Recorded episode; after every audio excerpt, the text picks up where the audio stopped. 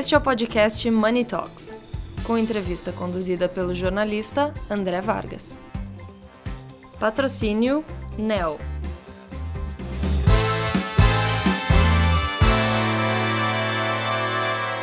O que acontece, né? Quando a gente olha esse esse cenário, é, o custo do dinheiro nunca foi tão alto nos últimos na última década, né? Ou até muito mais.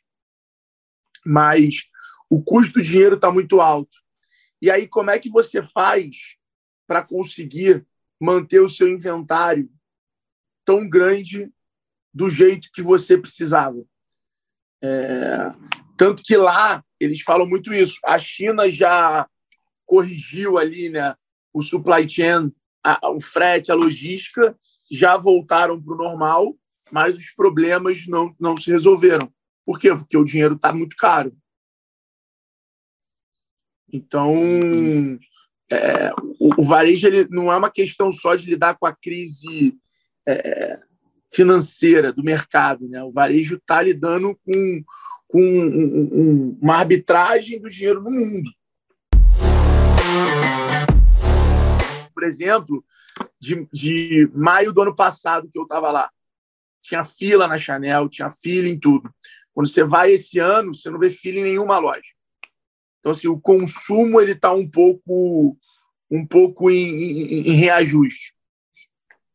Agora, um outro tema interessante que aconteceu lá, por exemplo, muito pouco tema de metaverso, NFT, cripto. É, o, o, o, que eu posso te falar assim é que claramente nas palestras, no papo com os executivos, está sendo colocado de lado qualquer distração no varejo. É, inovação, aí é uma frase minha, inovação é caixa. Inovar esse ano é ter caixa, é ter margem. Isso é inovar. Não é ter coisa no metaverso, não é ter NFT. Né? A gente viu muito isso no passado, nos, nos últimos dois anos aí de pandemia, tal, com aceleração digital. Hoje, o que é sexy no varejo é ter margem. Um jogo vira uma série de TV que vira uma linha de produto. É... E aí você vem com uma geração que, se você falar o nome do jogo, ninguém do teu, do teu ciclo conhece, e aí quando você vai ver, o resultado é absurdo. A loja do Harry Potter esse ano em Nova York faturou 55 milhões de dólares a loja da Times Square. O varejo ele está é, é, meio que num centro onde a indústria está vendendo D2C direto, aonde o influenciador, que era canal dele, está é, é, é tá virando produtor de marca.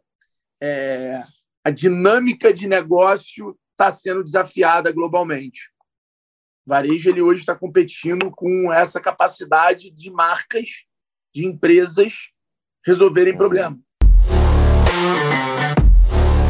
a palavra da vez não foi marketplace, entendeu? É, é muito mais para um concierge, é muito mais para um collab, do tipo, cara, não uhum. tem problema, você está precisando disso? Não, eu, eu consigo lá na loja, consigo te entregar, mas aí eu faturo aqui, gera um... Eu acho que estão reescrevendo o que é varejo. Isso que eu percebi em todos os papos lá, estão se reescrevendo o que é varejo.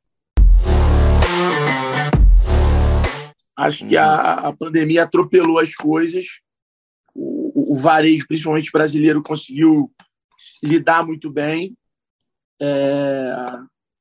E agora, toda a questão financeira, econômica da própria pandemia, a riqueza produzida ali, porque isso aconteceu, está é, sendo ajustado.